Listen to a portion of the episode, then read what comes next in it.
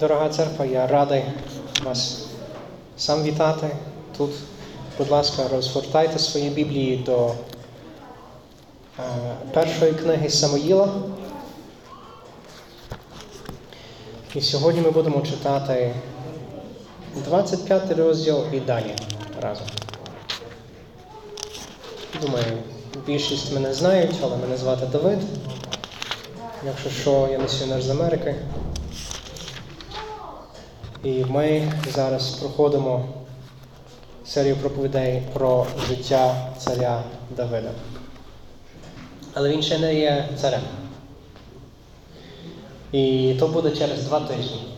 Ще 2 тижні він буде царем.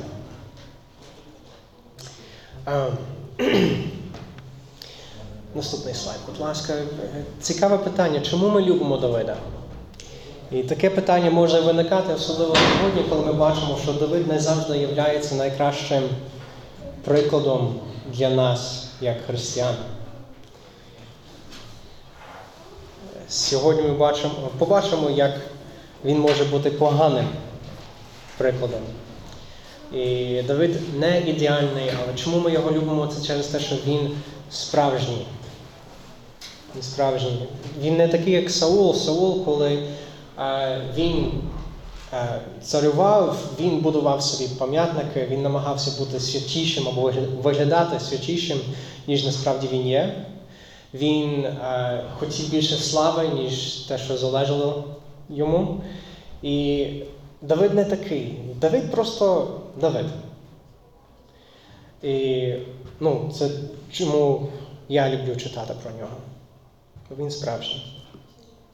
Він сьогодні буде для нас хорошим прикладом і поганим прикладом.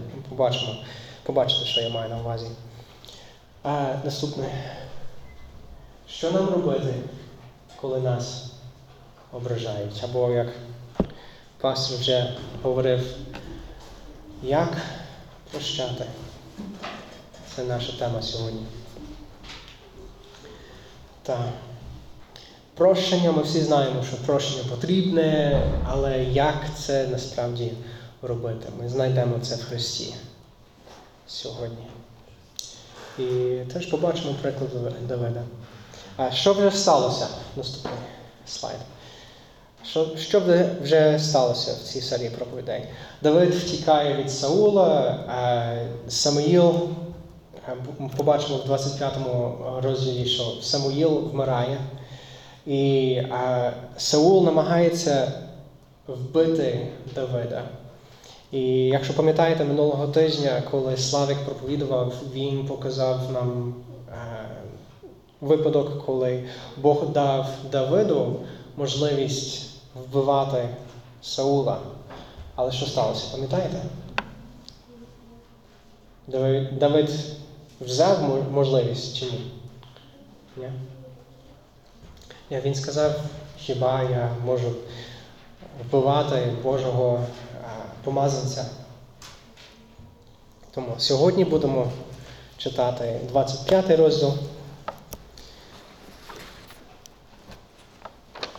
Можна наступний слайд. Цікавий випадок Давида, коли хтось образив його. Оцей чоловік праворуч, його звати Навал. І дуже багатий чоловік.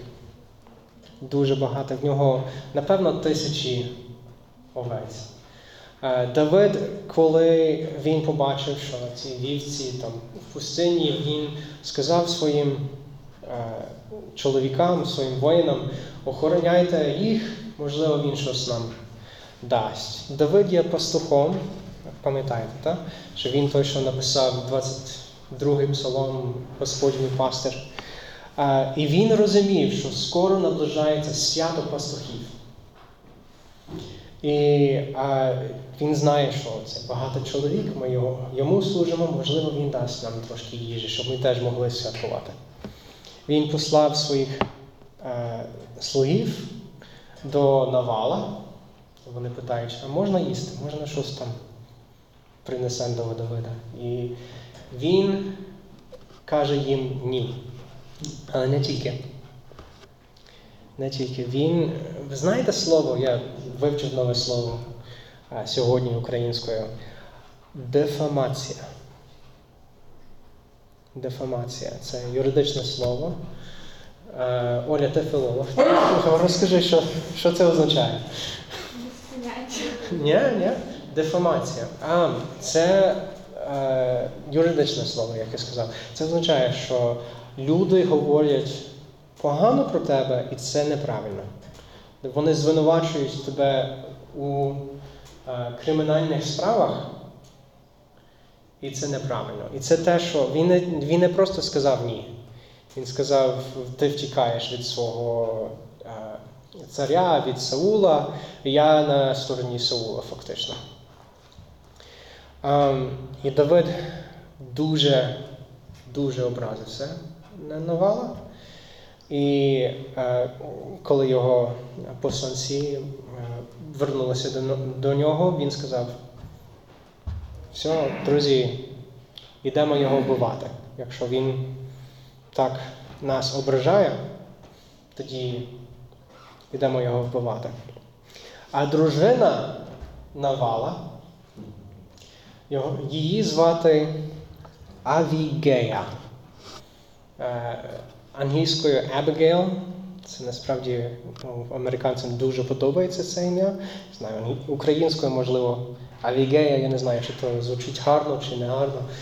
Абігейл нам дуже подобається, як американцям. Я знаю дуже багато Абігейлів в Америці. Вона була мудрою і вродливою. І вона каже, що там Навал сказав Давиду. Це таке не можна робити. Вона зібрала їжу, і я рахував, це десь на 400, можливо, 500 людей. Стільки їжі. І написано, що це вже їжа вже приготовлена. Тобто це, напевно, як, знаєте, велика вечеря, і щось там завжди залишається. Це оці залишки. Залишки на 400-500 людей. Від цього свята пастухів. І вона збирає цю їжу і йде на сторону Давида. А Давид зі своїми воїнами, вони йдуть на Навала. І Давид по дорозі, цікаво, це один із єдиних місць в Біблії, українською не так жорстко, але Давид матюкає на Навала. Ви колись були стільки злі, коли таке хочеться робити? Ну, я був таким злим колись. Ну, Давид прямо висловлює свої думки такими словами. Ось приходить жінка Навала, оця Авіґея, і каже, пробач, і не тільки пробач, а не гріши проти Бога. І тут ми читаємо з 28 по 31 вірш. Будь ласка.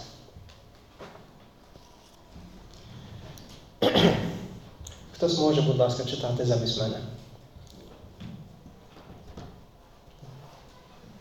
Усунь же несправедливість твоєї рабині, бо Господь неодмінно вчинить моєму володареві вірний дім, адже мій володар веде Господню війну, і в тобі ніколи не знайдеться злоби.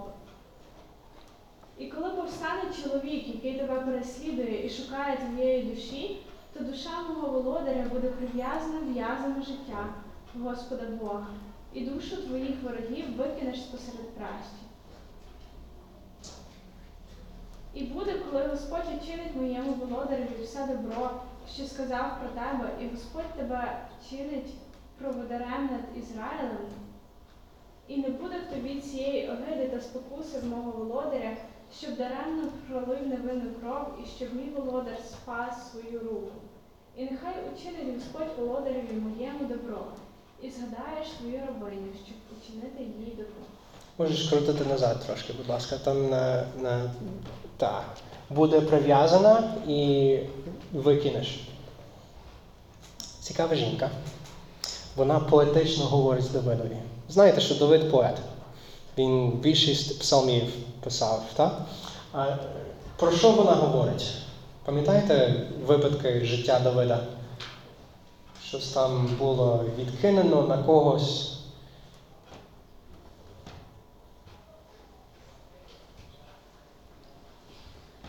Що було в 17 розділі? Велетень. Та Голіаф. Вона каже Давидові, що душа мого володаря Давида буде прив'язана в'язами життя в Господа Бога. Тобто Бог буде його тримати, як дорогий камінь. А душу твоїх ворогів викинеш із посеред пращі. Тобто, як вона як показує на той випадок, і поезія звертається до поета. Так. І це Давид звернув увагу на це. Він зрозумів, що окей, то це гріх вбивати Навала. І оцей 31-й вірш, будь ласка, покажи. Оце буде важливо трошки пізніше. Вони розійдуться, вона йде додому, він йде в табір.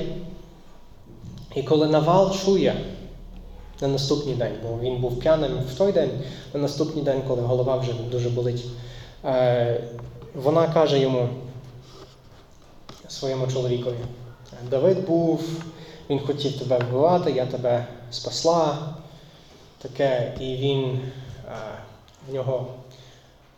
Не дуже медичними термінами описано, здається, в нього був інсульт або щось таке. І через 10 днів вмирав. І коли Давид чув про це, він славив Богові. І давай прочитаємо 39-й вірш. Так, це не то. Назад. Можливо, я не зробив слайд для цього. Давайте прочитаємо разом 39-й вірш. Почув Давид, що Навал помер, і сказав: благословенний Господь, що розсудив справу образи моєї від Навала, а раба свого стримав від зла. Зло Навала звернув Господь на його голову. І Давид послав і говорив про Авіґеїл, щоб узяти її собі за жінку. Розумієте, що сталося? 31-й вірш вона сказала, і згадаєш твою вербину. Тобто згадай мене, коли Навал помре. І він згадав, він і викликав, щоб вона стала його жінкою. І цікаво, у Давида вже була жінка, її звати Мелхола, це дочка Саула. Але Саул, якщо будете читати до кінця цього розділу, Саул віддав її іншому чоловікові.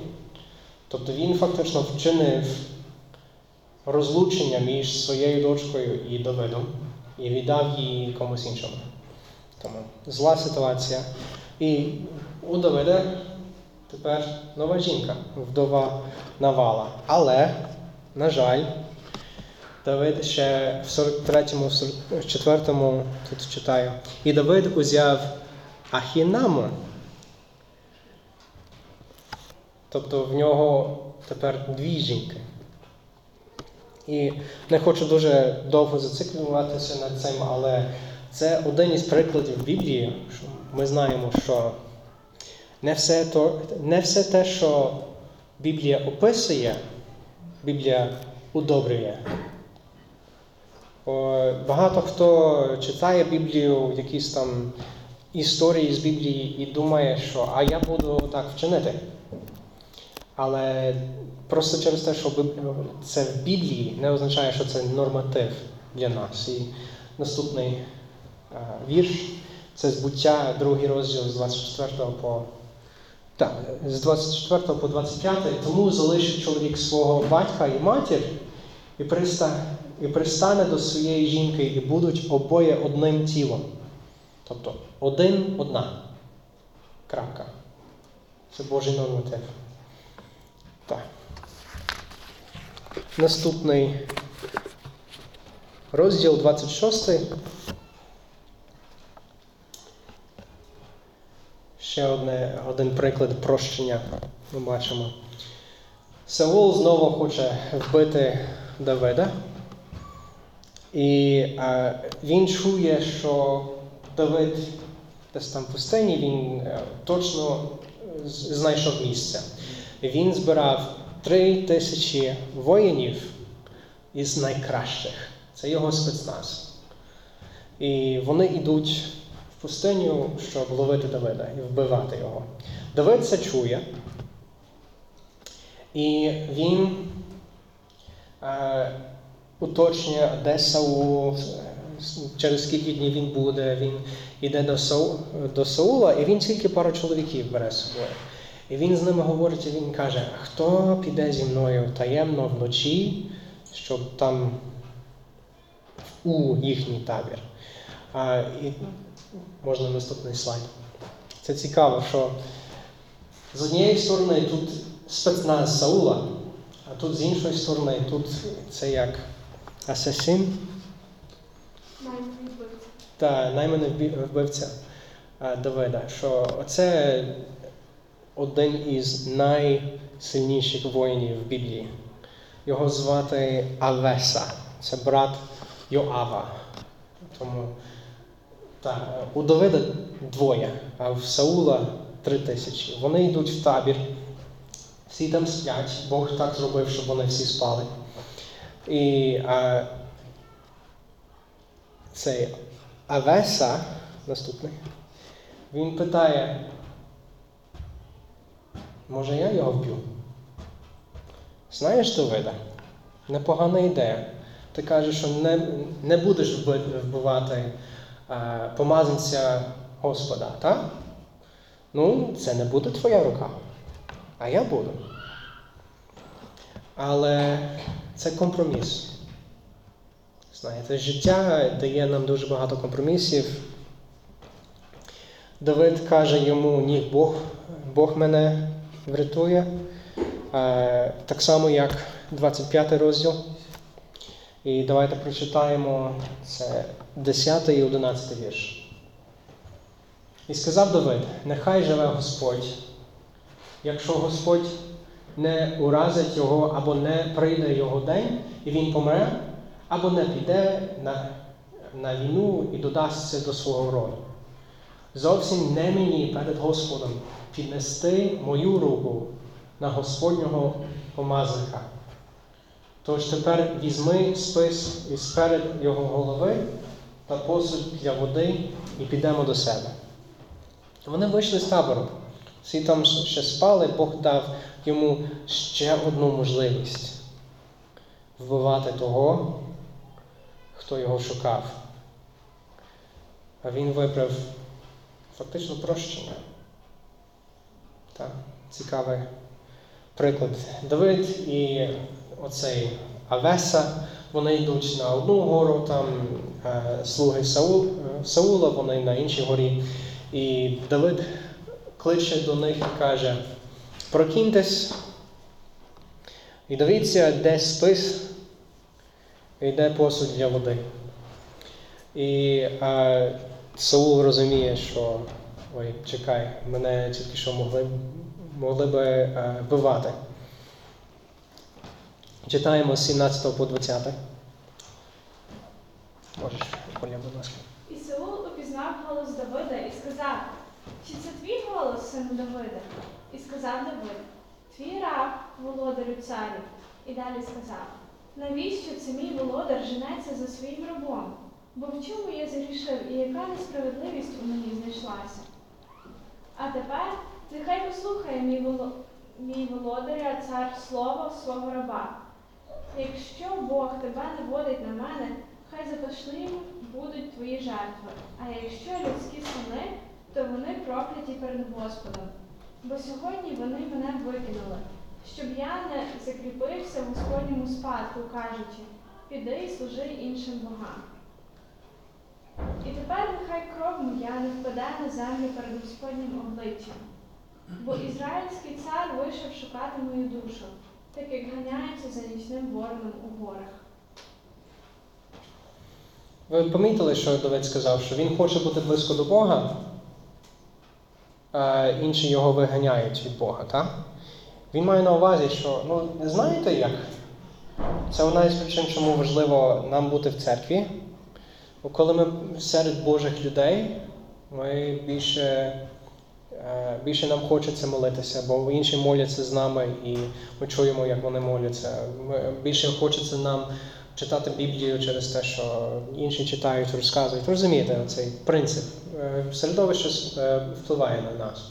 Та Давид каже те саме, що я хочу бути близько до Бога, я хочу жити на своїй землі. Але ми бачимо в наступному розділі, як Давид вже втікає у землю філистимців. І цікаво, що далі Саул робить в цьому 26 розділі, що він каже: вибач, я більше не буду тебе шукати, я не буду в тебе вбивати. Давид йому не вірить, і він говорить зі своїми воїнами і каже: куди нам? Далеко треба. Вже підемо до філистимців. І це вже 27 розділ. І я вважаю, це на мене крок без віри. І побачимо наслідки після того. Так. Але Давид іде до царя, один із царів філистимців, його звати Анхус. І давайте прочитаємо перший вірш, а потім четвертий вірш. І сказав Давид у своєму серці, промовляючи: тепер переданий буду одного дня в руки Саула, і мені не буде добра, якщо не врятуюся в землі філистимців. Адже Саул не облишить шукати мене в усіх околицях Ізраїля, і не врятуюся з його руки. Саулові сповістили, що Давид утік у Гет, тож він не продовжував більше його шукати. Пізнали місто, куди він втік? Це місце знаходження кого? Оліафа. Давид пішов у місто свого найбільшого до того ворога.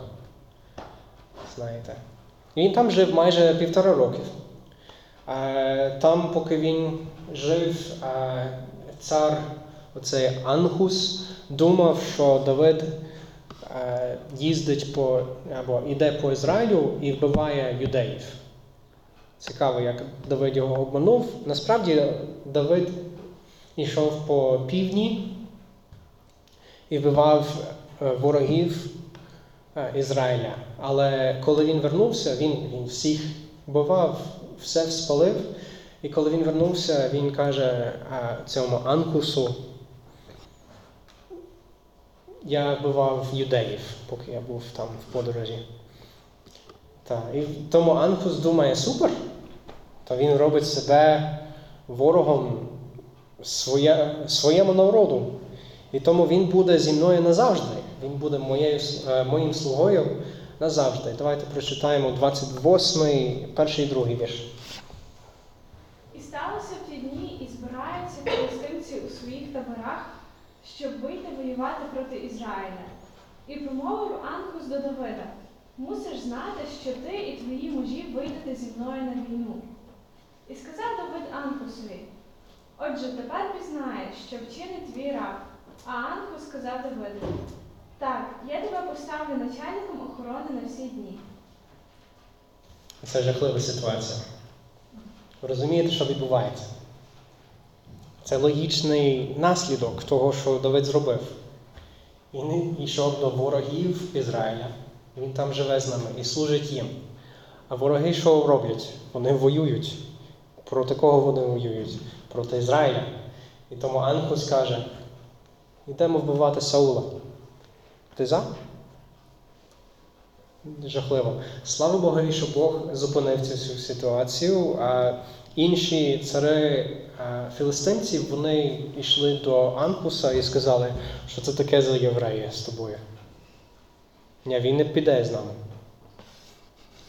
Анхус мусив сказати Давиду: іди додому. Я думаю, що Богові було набагато краще, він не хотів, щоб Давид йшов проти свого слова, як Давид сам сказав, що я не буду вбивати помазанця Господнього. І знаєте, це все наслідки однієї помилки. Помилка, яку ми з вами робимо. В мене така сама спокуса, як у Давида, що коли мене ображають, хочеться втікати не тільки від них, а теж деколи від Бога. Наступний розділ 30 ми не будемо читати прямо зараз, це трошки пізніше, а чому ми пропустили 28-й, то наступного тижня, просто щоб ви зрозуміли. Що робити, коли нас так сильно ображають, коли хочеться нікому вже не довіряти, коли кажеш, ні, треба далеко втікати? Що нам робити? В 25-му розділі ми бачимо приклад Давида, що хочеться вбивати Навала, так? Я не буду втікати, я буду вбивати. Так? Тих, що нас образують. А в 27-му він вже втікає. А ми знаємо, що прощати насправді треба. Хтось у мене запитав нещодавно про цей вірш, що нам треба підставити другу щоку стосовно прощення. Ми з одним другом їздили разом, і він мене питає про те, що треба просто прощати, та все, і безумовно, і все. 7 на 70 разів. Контекст потрібен. Треба розуміти контекст. Я не міняю те, що Ісус сказав, це не те, що нам не треба, але треба розуміти контекст, щоб розуміти те, що Ісус мав на увазі. І коли я це сказав своєму другу, він сказав, ти робиш Біблію м'якше, а ти кривдиш Біблію, та? Ти не віриш, що треба прощати. Ти не віриш, що треба... Ні, я вірю, але треба розуміти контекст. Контекст дуже важливий. Наш світ не розуміє цей вірш. Наша культура не розуміє цей вірш. По-перше, оцей дарти по щоці – це не звага, правильно вимовляю ці слова? Зневага того часу. І треба розуміти контекст як навколишній контекст цього вірша. Наприклад, це те, що я сказав своєму другу, якщо ви чуєте розмову між мною і з кимось, і ви тільки чуєте одну фразу, це буде трошки жорстко звучати, тому даруйте. Ви чуєте? І я ненавиджу свою маму. Що ви подумали про мене? І інший каже, та, я розумію. Ні. Що я сказав в розмові? І як би я сказав, я ненавиджу свою маму. Це було би погано. Та, я розумію. Тепер маєте контекст. Зовсім міняє значення. Зовсім міняє значення. Контекст дуже важливий. Зараз прочитаємо. Це із 5-го розділу Євангелії від Матфія. Коротенько це той вірш, що ви чули, що було сказано.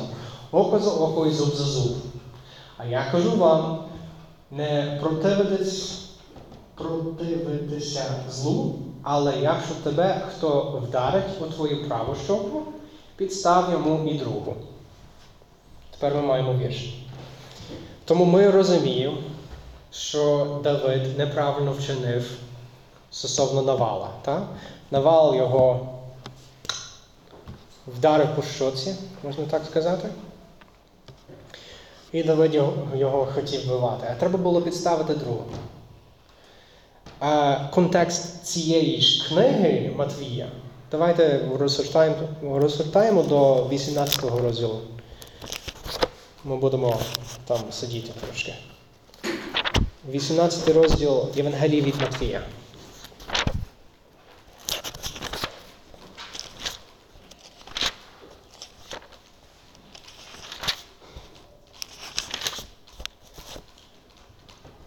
Контекст.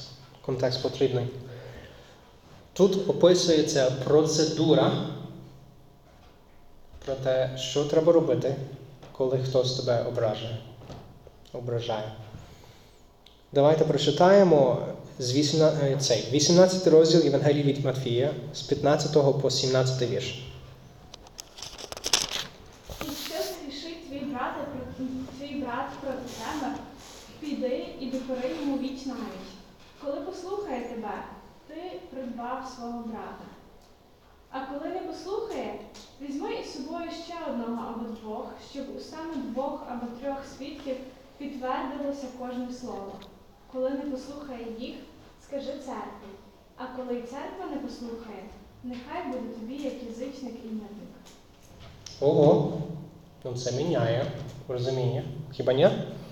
Що не просто вдарили по одній щоці, потім не вдарили по другій, і ти мовчиш і нічого не робиш. Так? Коли хтось грішить проти тебе, ти кажеш йому, ну ти грішив проти мене. Треба щось робити, так?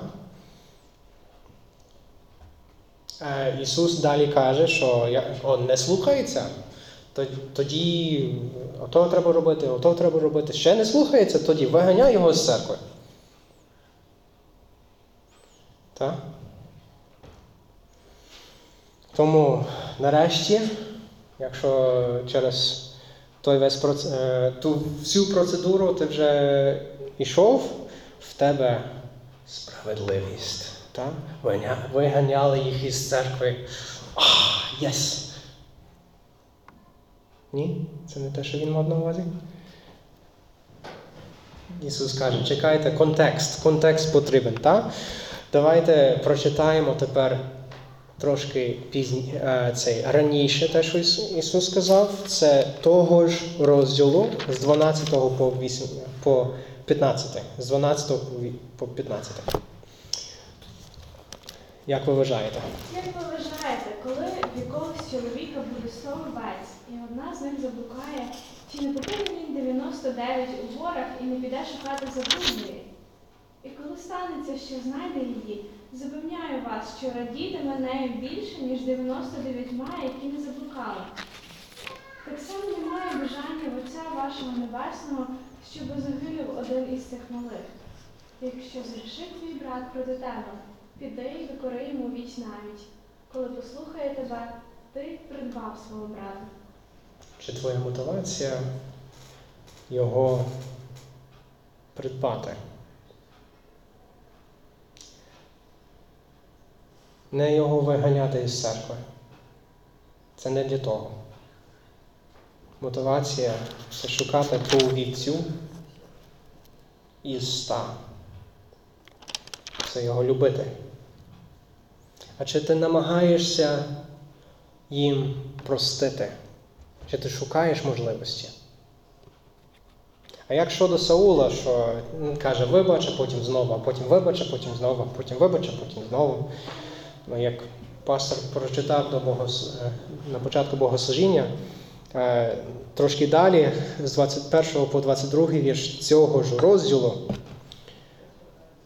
тоді, підійшовши до нього, Петро сказав, «Господи, якщо зрішить мій брат проти мене, чи маю йому прощати до 7 разів?» Відповів йому Ісус, «Не кажу тобі до 7 разів, але до 70 разів по 7. Це все в одному уривку. Все в одному контексті. Знаєте, мені боляче так прощати.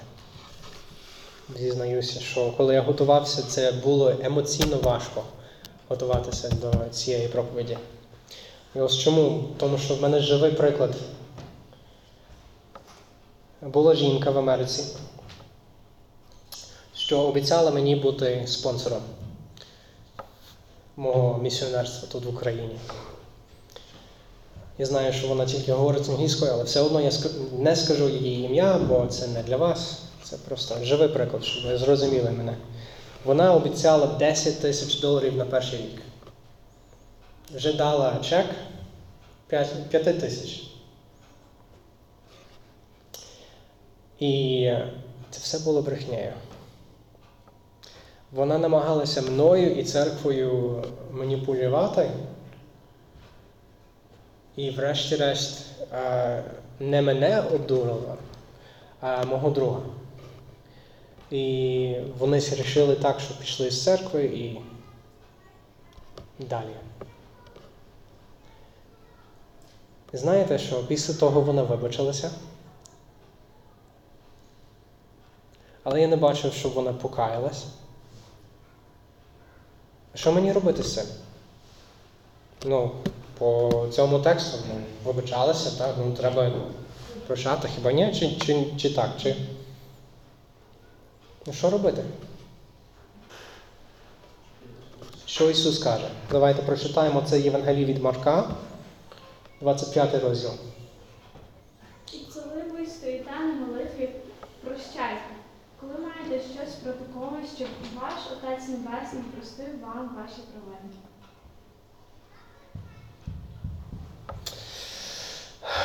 Тиск піднімається.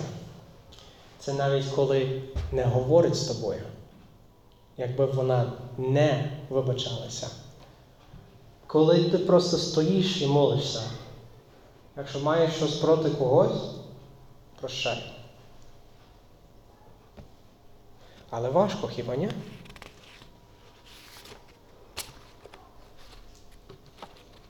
Може, ти думаєш, Давиде, можна наступний слайд, ти з Америки, ти не знаєш біди, ти не знаєш, що тут відбувається, які там речі ми переживаємо, так? Наступний. Ні. Я не буду... Суть не в тому, щоб порівняти між вами і мною, які там біди у вас було, в тебе і в мене. Ні. Але, я вже сказав про той приклад тієї жінки. Я відчував певну зраду, коли мої батьки розлучилися. Знаєте чому? Не просто через те, що вони розлучилися, а через те, що вони були служителями церкви. Вони служили парам, душеупікунством. Вони завжди нам казали, що коли ви будете одружені, мені і моєму брату казали, що розлучення – це не варіант. Це недопустимо. А потім що? Ще я жив в 5 штатах, там 5 різних пасторів. Не буду розказувати кожну ситуацію, але розумієте, або мене зрадили, або церкву зрадили, або свою сім'ю зрадили. Багато прикладів в мене в своєму житті. Я думаю, що у вас є теж. Але і суть не в тому, щоб порівняти. Я просто хочу вам сказати, що я співчуваю, коли є ця спокуса і хочеться втікати і сказати, що я вже не буду нікому не довіряти. Бо тоді мені не треба прощати нікому. Нічого. Бо якщо не довіряєш, тоді ти ніби сильний. Бо ніхто не може до тебе чіплятися, так? Це йти до філістинців. Я знаю, що, можливо, мене боїтеся, може, я вас боюся, що ви мене зрадите або щось таке. І тому виникає питання до Ісуса. Ісусе, як ти можеш такого вимагати від мене? Якщо мені так боляче, як ти можеш вимагати від мене прощення? І що Ісус показує нам в Євангеліях? Що йому так само зробили. У Євангелії від Івана, не будемо то відкривати, описується, як Ісус прийшов до своїх, мається на увазі, до свого народу, до своєї родини. І ті, що мали Його найбільше любити, ті ж його зрадили. Його брати, його родина, його сім'я і так далі. Вони його зрадили. В цьому ж Євангелії Матвія, розгортайте, будь ласка, до 26 розділу.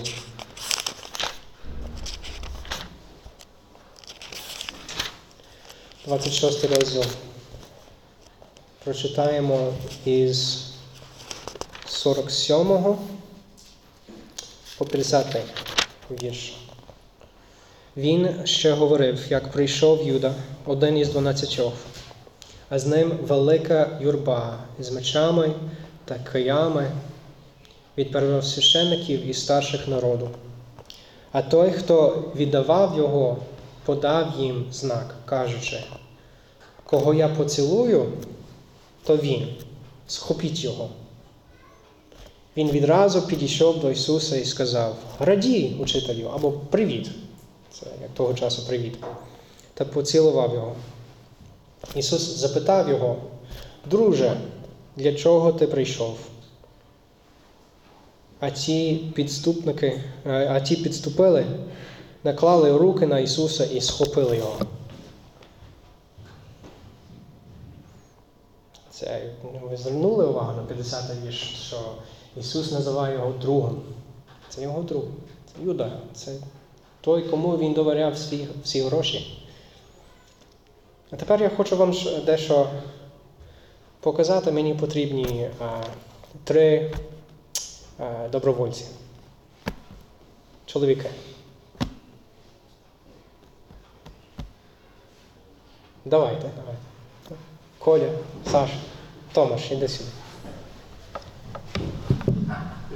Як це би виглядало на сьогоднішній день? Я говорю солдатам, що той, кого я вітаю рясно, того схопіть. До Колі, отак, привіт. Ісусе. Це як того часу. Не спотикайся на те, що він сказав, поцілував. Я знаю, що нашого часу це трохи дивно чути, як чоловіки цілуються. Так. На той день це було як тільки що. Що він просто дуже відкрито його привітав. Молодці. Дякую.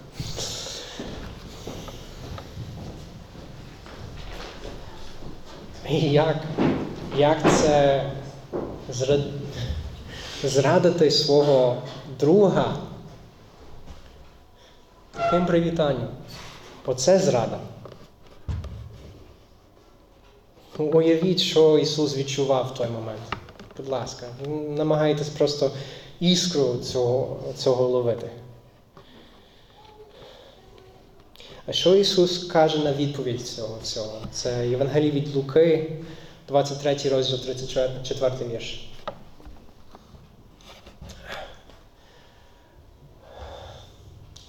Отже, прости їм, бо вони не знають, що роблять. І знаєте, Юда – це не найгірша зрада, що була у нього. Насправді, це ми. Коли я не люблю, так як я маю, коли я вчиню до своєї сім'ї без терпіння, коли я заздрю, коли я шукаю, як написано в 13 розділі першого послання до Коринтян, коли я шукаю своє,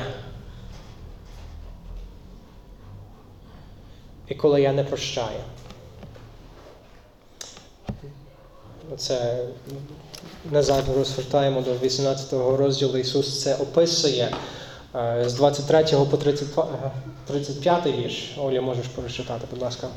Тож царство небесне подібне до чоловіка царя, який хотів розрахуватися зі своїми рабами. Коли почав він розраховуватися, привели до нього одного, котрий був винен 10 тисяч талантів. А коли той не мав чим віддати, Пан наказав продати його, жінку, дітей і все, що має, і віддати борг. Тоді раб, упавши ниць, кланявся йому і благав: «Потерпи ще мені, і все тобі віддам». І пан того раба, змилосердившись, відпустив його, а борг йому простив. Коли вийшов той раб, він зустрів іншого раба, який був винен йому 100 динаріїв. Схопив його, почав душити, проказуючи: «Віддай те, що винен». А другий раб, упавши, благав його, кажучи: «Потерпи мені, я все тобі віддам». Він же не забажав і вкинув його до в'язниці, доки не віддасть борг. Побачивши, що сталося, інші раби дуже засмутилися. Пішли і розповіли своєму панові про все, що трапилося. Тоді його пан покликав його та каже йому: «Лукавий рабе, весь той борг я тобі простив, бо ти благав мене. Хіба не слід і тобі було змилосердитися над своїм співрабом, як я змилосердився над тобою?» І його пан, розгнівавшись, передав його катам, доки не віддасть увесь борг. Так і мій Отець Небесний чинитиме з вами, якщо не простите від вашого серця кожний братові своєму». Його переступ.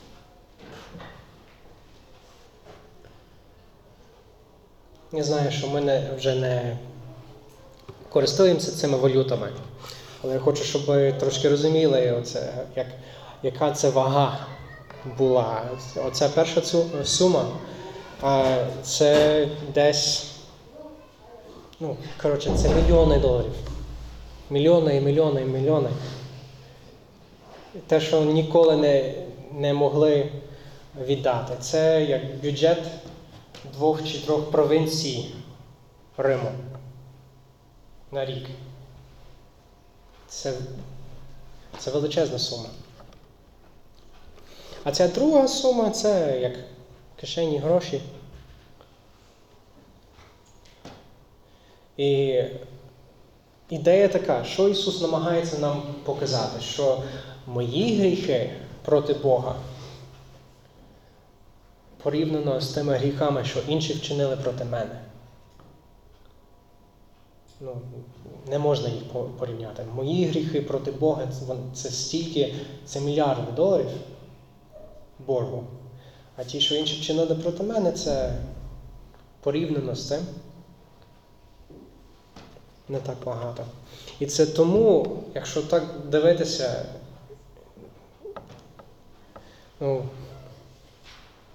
це різниця між християнством і іншими релігіями.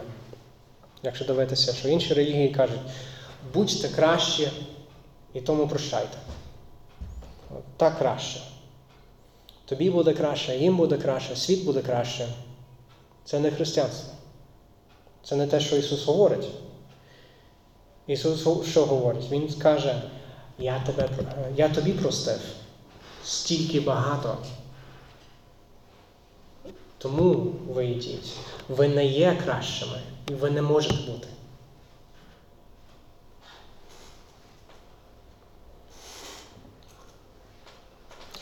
Тобто Ісус викликає нас, щоб ми покаялись від цього непрощення. Це сьогодні. Треба тому царю філістимців, якщо використовуватись метафором, треба йому сказати: «Папа, треба вже переїхати назад. Не втікати вже, а любити». Знаєте, повернення важко. Буде важко. Це 30-й розділ першої книги Самоїла. Можете самі прочитати. Коротше, повернення Давида до Ізраїля дуже тяжко йшло. Бог зробив так, що вороги Ізраїля знищили йому дім. І він вже не мав де жити. І тому він мусив вернутися. Такого не бажаю вам. Бажаю вам покаятись до цього моменту в своєму житті. Але навіть якщо ви покаєтесь сьогодні, то Може бути важко, але буде правильно, буде по волі Божій. І Бог допоможе вам у цьому. І знаєте, те, що я не сказав, це так, Христос, Він дав нам оцей прекрасний приклад, так? Що на хресті Він висить і каже: Боже, прости, вони не знають, що робити. Але Він не тільки приклад для нас, бо це залишає нам без сили, а Він дає нам силу в цей момент. І для того в мене приклад жінки, її звати Коррі тен Бом. Коррі тен Бом. Вона розказувала таку історію. Комусь знайоме ім'я або обличчя? Так? Це жінка з Голландії. Бачите, вона пережила Першу світову війну і Другу. Під час Другої світової війни нацистські солдати схопили її дім, там євреї ховалися. Вони забрали її до Равенсбрук. Це концтабір, і на сьогоднішній день називають цей табір жіночим пеклом. Це жахливе місце. І через ерор в рахуванні в'язанців вони пустили її десь 2 тижні до кінця війни. І десь тиждень до того, як знищили всіх жінок того табору. І Бог вчив її, як простити людей, як простити тих, хто її карали там в таборі. І одного разу після цього, це 47-й рік вже, 2 роки після закінчення війни в Європі, вона в Мюнхені, і вона говорить з людьми про прощення в церкві. І після її промови підходить до неї німецький пан з капелюхою там, в плащі. І вона пізнає його. І зразу його вигляд в її голові змінюється. Не капелюх, а шапка така. Не плащ, а костюм такий з хрестиком, з черепом. Розумієте, що я маю на увазі? Це один із солдатів, що карав її. Він підходить до неї з рукою і каже: я покаюся. Мені можна прощення теж? Там стоїть біля сцени і думає, і зразу не відповідає, бо як, це неможливо. Він був один із найгірших на тому таборі. І молиться, каже: Ісусе, тяжко, але я знаю, що я можу просягнути свою руку. Хоча б так, може ти щось мені даєш після того. І вона молиться, і каже: я тебе прощаю. І зразу в той момент сила, спокій, прощення справжнє. Але їй треба було цей крок робити. Бог дає таку силу. Тому питання: а ти хочеш таку силу? Ти хочеш таку любов? Ти хочеш таку свободу в своїх стосунках з людьми? Це процес. Треба робити ці кроки віри, як у Коррі. Треба пам'ятати, що твій гріх порівняно з тими гріхами величезний. Якщо ви хочете зі мною зараз каятись в цьому, прошу встати і молитися зі мною «Отче наш». Можете розгортати до 6-го розділу Матвії. Будь ласка, давайте встанемо. Беріть свої Біблії і помолимось «Отче наш». І зрозумієте оцей, коли прости нам наші гріхи, це отими словами. Давайте разом. Отче наш, що єси на небесах, нехай святиться ім'я Твоє, нехай прийде царство Твоє, нехай буде воля Твоя, як на небі, так і на землі. Хліба нас сушого дай нам сьогодні і прости нам довги наші, як і ми прощаємо винуватців нашим. І не веди нас у випробування, але визволи нас від лукавого, бо Твоє є царство і сила, і слава навіки. Амінь. Амінь.